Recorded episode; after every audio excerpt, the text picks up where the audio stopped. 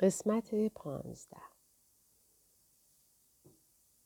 از اینجا جزیره دلپذیر با صفا و فوقالعاده به نظر می رسد. انگار نه انگار که اینجا از ازدهام توریست ها شلوغ و درهم و برهم شده. انگار نه انگار که با آن همه بیلبورد زشت و بد ترکیب شده است. جوری به نظر می رسد که پیش از ورود آدم های تابستانی به نظر می رسید. پیش از آمدن میستی. حالا می‌فهمی که چرا مردمانی که در این جزیره زاده شده اند هیچگاه اینجا را ترک نمی کنند. حالا می‌فهمی چرا پیتر اینقدر آماده بود که از اینجا محافظت کند. تبی از دور فریاد می‌زند مامان از مادر بزرگش جدا می شود و دوان دوان باز می گردد. با هر دو دستش جاکت صورتیش را محکم گرفته است. در حالی که نفس نفس زنان لبخند می‌زند خود را به جایی که میستی روی پتو نشسته است میرساند. گوشواره ملیل دوزی شده طلاییاش را در دست دارد. می‌گوید این را داشته باش. میستی ثابت و بی حرکت در جایش میماند. مثل یک مجسمه. و طبی خم می شود و سوزن گوشواره را در نرمه گوش مادرش فرو می کند. می گوید تقریبا فراموش کرده بودم تا اینکه مام بزرگ یادم آورد. او گفت تو به این نیاز خواهی داشت. از همان وقت که میستی وحشت زده شد و خودش و دخترش را با هم روی زمین انداخت، از همان وقتی که میستی سعی کرد او را نجات دهد، زانوهای شلوارجین آبی طبیعی لک افتاده و از لجن سبز شدند. میستی می‌گوید می‌خواهی یک ساندویچ با خودت ببری عزیزم؟ و طبی در حالی که به نشانه نفی سر تکان می دهد می گوید مام بزرگ به هم گفت از اینها نخورم. سپس رو برمیگرداند و دوان دوان دور می شود. یکی از دستهایش را بالای سرش تکان می دهد و رفته رفته از دیدرس خارج می شود. چهارده ژوئیه آنخل در حالی که ورقه کاغذ آبرنگ را در دست نگه داشته گوشه ها را با نوک انگشتهایش فشار می دهد. نخست به تصویر و بعد به میستی نگاه می کند و می گوید تو یک صندلی کشیدی؟ میستی شانه بالا می اندازد و می گوید سالهاست که چیزی نقاشی نکردم. اولین چیزی بود که به ذهنم رسید. آنخل پشتش را به سمت میستی میچرخاند و تصویر را جوری نگه میدارد که نور خورشید از زوایای مختلف بر آن بتابد. همچنان که به تصویر نگاه می کند می گوید خوبه؟ خیلی خوبه. صندلی را از کجا پیدا کردی? میستی می‌گوید از تخیلاتم نقاشیش کردم. و برایش تعریف می کند که چگونه تمام روز تنها با رنگهایش و دو بطری شراب در دماغه ویتنسی رها شده بود. آنخل با چشمهای ریز شده تصویر را با دقت نگاه می کند. آنقدر نقاشی را نزدیک آورده که چشمهایش تقریبا لوچ شدند و می‌گوید تو یک روز کامل در مرغزاری پوشیده از چمن بودی و یک صندلی راحتی هرشلبورگ را از دوران رونسانس به تصویر کشیدی. صبح امروز زنی از لانگ بیچ تلفن کرد که بگوید او مشغول رنگامیزی مجدد اتاق رختشوییش است. پس بهتر است پیش از آن که دست به کار شود آنها بیایند و نگاهی به خرابکاری پیتر بیاندازند. همکنون میستی و آنخل توی اتاق رختشویی مفقود شده هستند. میستی طرحی از خورده خط خطی های پیتر بر کاغذ رسم می کند. آنخل هم باید مشغول عکس برداری از دیوارها باشد. در همان دقیقه ای که میستی کیف نقاشی هایش را باز کرد تا دفتر طراحیش را بیرون بیاورد، آنخل نقاشی کوچک آبرنگ را دید و خواست نگاهی به آن بیاندازد. نور خورشید از پنجره با شیشه مات به درون میتابد و آنخل تصویر را مقابل نور نگه میدارد. نوشته ای که از یک سو تا سوی دیگر بر روی پنجره اسپری شده می‌گوید پایتان را در جزیره ما بگذارید تا بمیرید. آنخل می‌گوید این یک صندلی هرشلبورگ است. قسم می‌خورم. قدمتش به سال 1879 در فیلادلفیا باز می گردد. جفتی هم دارد که در شهرک وندربیلت بالتیمور است. حتما این تصویر از درس تاریخ هنر کلاس 101 یا درس گذری بر هنرهای تزئینی کلاس 236 یا یک کلاس به درد نخور دیگر از دانشکده هنر تا کنون در ذهن میستی گیر افتاده بود. شاید او این تصویر را در تلویزیون دیده بود. یک ویدیوی گردشگری از خانه های مشهور در یک برنامه تلویزیونی عمومی. چه کسی می داند یک ایده از کجا سرچشمه می گیرد؟ الهامات ما. چرا ما چیزی را که تصور می کنیم تصور می کنیم؟ میستی می‌گوید من خوششانسم که توانستم چیزی رسم کنم. شدیدا مریض شده بودم. مسمومیت غذایی. آنخل که همچنان سرگرم تماشاست تصویر را میچرخاند. ماهیچه چین دهنده بین ابروهایش در سه چروک عمیق فشرده می شود. شیارهای گلابلار او. ماهیچه تراینگولاریسش لبهایش را انقدر بالا می کشند که خطوط ماریونت از هر دو گوشه دهان به پایین سوق پیدا می کنند. میستی در حالی که مشغول طراحی خط خطی های روی دیوار بر صفحه کاغذ است، ماجرای دلپیچه هایش را برای آنخل تعریف نمی کند. سراسر آن بعد از ظهر گوهی میکوشید طرحی از یک صخره یا یک درخت رسم کند. اما نهایتا کاغذ را منزجرانه مچاله کرد. سعی کرد شهرک را از آن فاصله به همراه برج کلیسا و ساعت بالای کتابخانه طراحی کند. اما آن را نیز مچاله کرد. او همچنین تمثال مزخرف پیتر را که سعی کرده بود از روی حافظه طراحیش کند مچاله کرد. او تصویری از طبی را مچاله کرد. سپس یک تکشاخ یک گیلاس شراب نوشید و به دنبال چیز جدیدی گشت تا بلکه آن را به دلیل کمبود استعداد به گند بکشاند. سپس یکی دیگر از آن ساندویچ های سالاد مرغ را با وجود آن طعم عجیب گشنیز خورد. حتی فکر کردن به قدم زدن در دل آن جنگل تیره و تار برای کشیدن طرحی از یک مجسمه فرو افتاده نقش بر زمین موجب می‌شد موهای ریز پشت گردنش سیخ شوند. ساعت آفتابی سقوط کرده، غار مصنوعی مسدود شده، پناه بر مسیح. آنجا در میان علفزار آفتاب گرم بود. چمن مملو و صدای وزوز حشرات بود. جای در آن سوی جنگل امواج اقیانوس فشفش می کردند و می خروشیدند. با نگاهی به حاشیه تاریک جنگل میستی می توانست مرد برونزی بلند بالا را در حالی تصور کند که دارد یک قلمو را با دستهای جرم گرفتهش از وسط می شکند و با چشمهای کور فرو رفتهش میستی را تماشا می کند. چنانکه گویی دیانای مرمرین را کشته و بدنش را قطعه قطعه کرده. میستی می توانست او را ببیند که دارد از میان درختها بیرون می آید و شلنگ اندازان به سمتش قدم بر می دارد. طبق قاعده بازی پیال نوشی میستی ویلموت هرگاه تو شروع کنی به تصور اینکه یک مجسمه برونزی اوریان قرار است بازوهای فلزیش را دورت حلقه کند و با بوسهش تو را تا سرحد مرگ فشار دهد و تو ناخونهایت را به سبب پنجه کشیدن بشکنی و به دستهای خونالودت بر سینه خزپوش مجسمه مشت بکوبی؟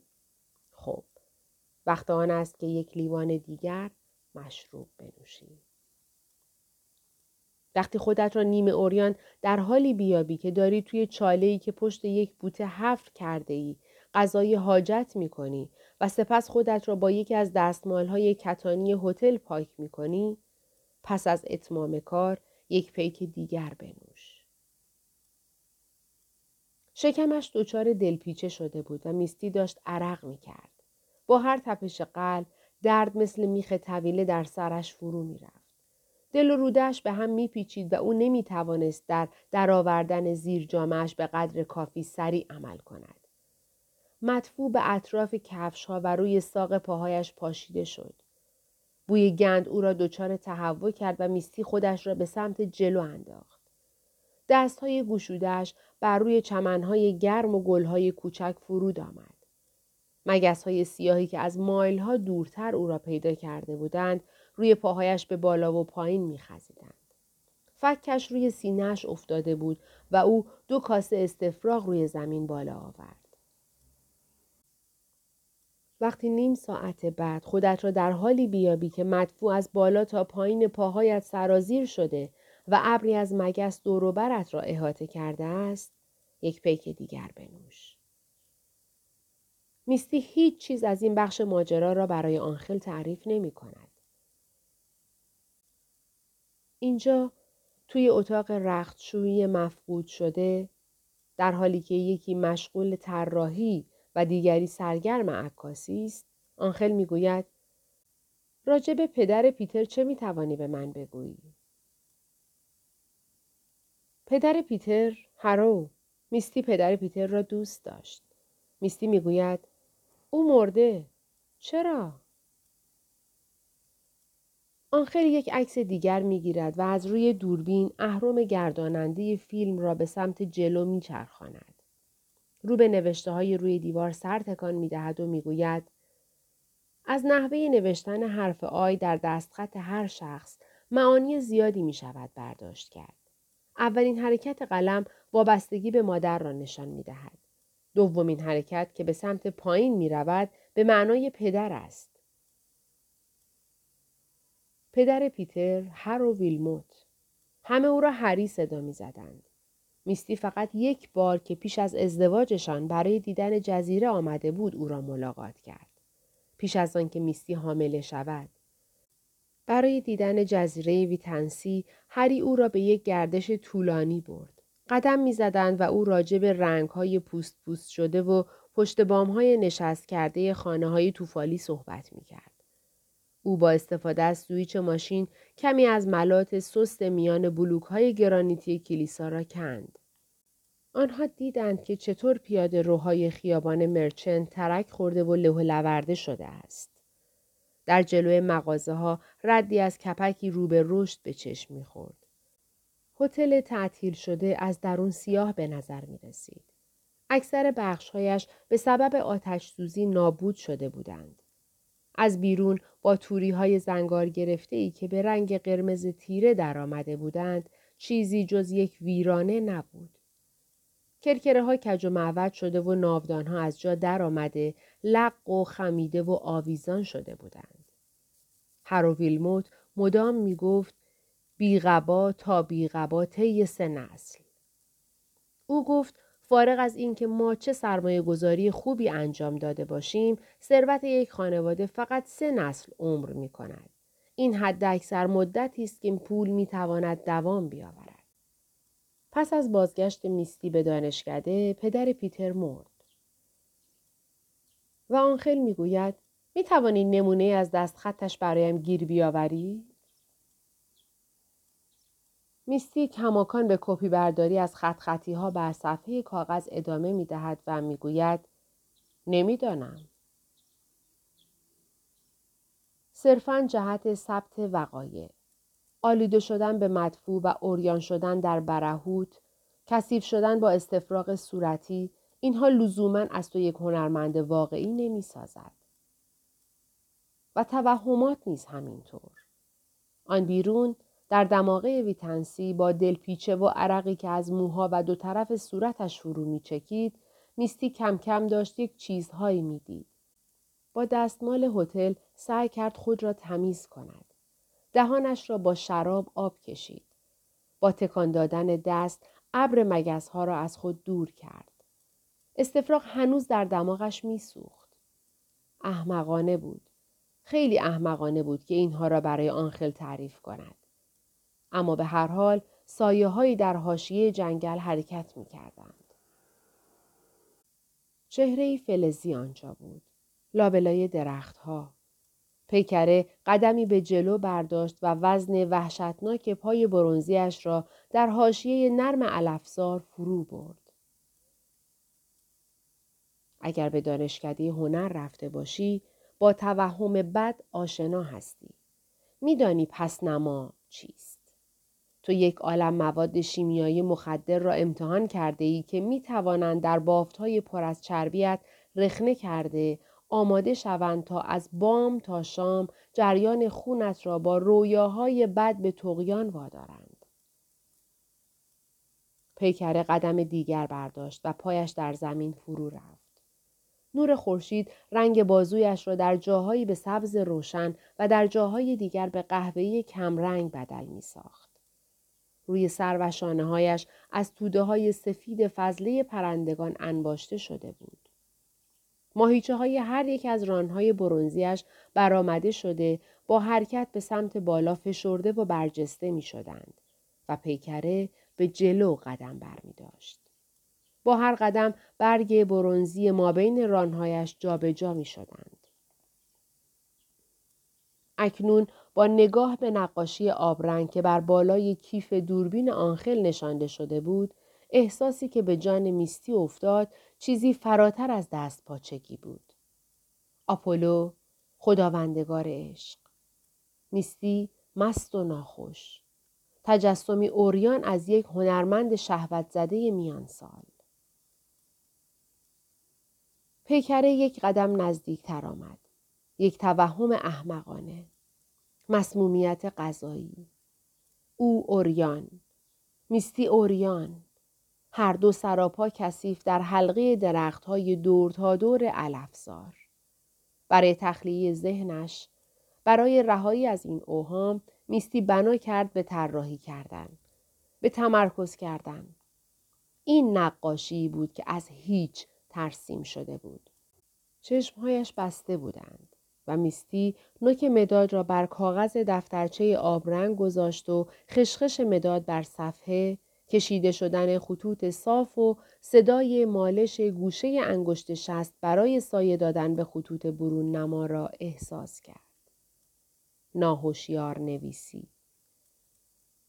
وقتی مداد از حرکت ایستاد میستی کارش را به پایان رسانده بود. پیکره رفته بود. اوضاع شکمش بهتر شده بود. خرابکاری ها به قدر کافی خشک شده بودند که او بتواند بدترین تکه هایش را از خود بتکاند و دستمال سفره ها، زیرجامه های کثیف و نقاشی های مچالش را دفن کند. تبی و گریس از راه رسیدند. آنها فنجان چای یا پارچ خامه یا هر چیز دیگری را که گم شده بود پیدا کرده بودند. در آن لحظه دیگر شراب تمام شده بود. میستی لباسهایش را پوشیده بود و اندکی بوی بهتری می‌داد. تبی گفت نگاه کن برای تولدم و دستش را دراز کرد تا انگشتری را که روی یکی از انگشتانش می درخشید نشان دهد. یک سنگ مربعی سبز، تراش خورده و درخشان. تبی گفت زبرجد است و انگشتر را در بالای سرش نگه داشت تا نور غروب را به خود جذب کند. میستی در اتومبیل خوابش برد. برایش سوال بود که پول خرید این انگشتر از کجا آمده است. گریس که اتومبیل را میراند آنها را از خیابان دیوژن به سمت شهرک بازگرداند. کمی گذشت تا اینکه میستی نگاهی به دفتر طراحی بیاندازد. او هم مثل هر کس دیگری شگفت زده شده بود. اندکی بعد کمی رنگ، آب رنگ به تصویر افزود. آنچه ذهن در حال نیمه هوشیار خلق می کند حیرت انگیز است. چیزی متعلق به دوران رشد، تصویری متعلق به درسهای کلاس تاریخ هنر. رویاهای قابل پیشبینی میستی کلاینمن بیچاره. آنخل چیزی می‌گوید. میستی می‌گوید ببخشید و آنخل می‌گوید در ازای نقاشی چه می‌خواهی؟ منظورش پول است. یک مبلغ. میستی می‌گوید پنجاه. می‌گوید پنجاه دلار. این تصویری که میستی با چشمهای بسته، اوریان و حراسان، مست و با ناخوشی شکم نقاشیش کرده بود، اولین اثر هنری بود که میفروخت. این بهترین چیزی بود که تا کنون نقاشی کرده بود. آنخل کیف پولش را باز می کند و دو اسکناس 20 دلاری و یک ده دلاری بیرون می آورد. می گوید حالا چه چیزهای دیگری می توانی راجع به پدر پیتر برایم تعریف کنی؟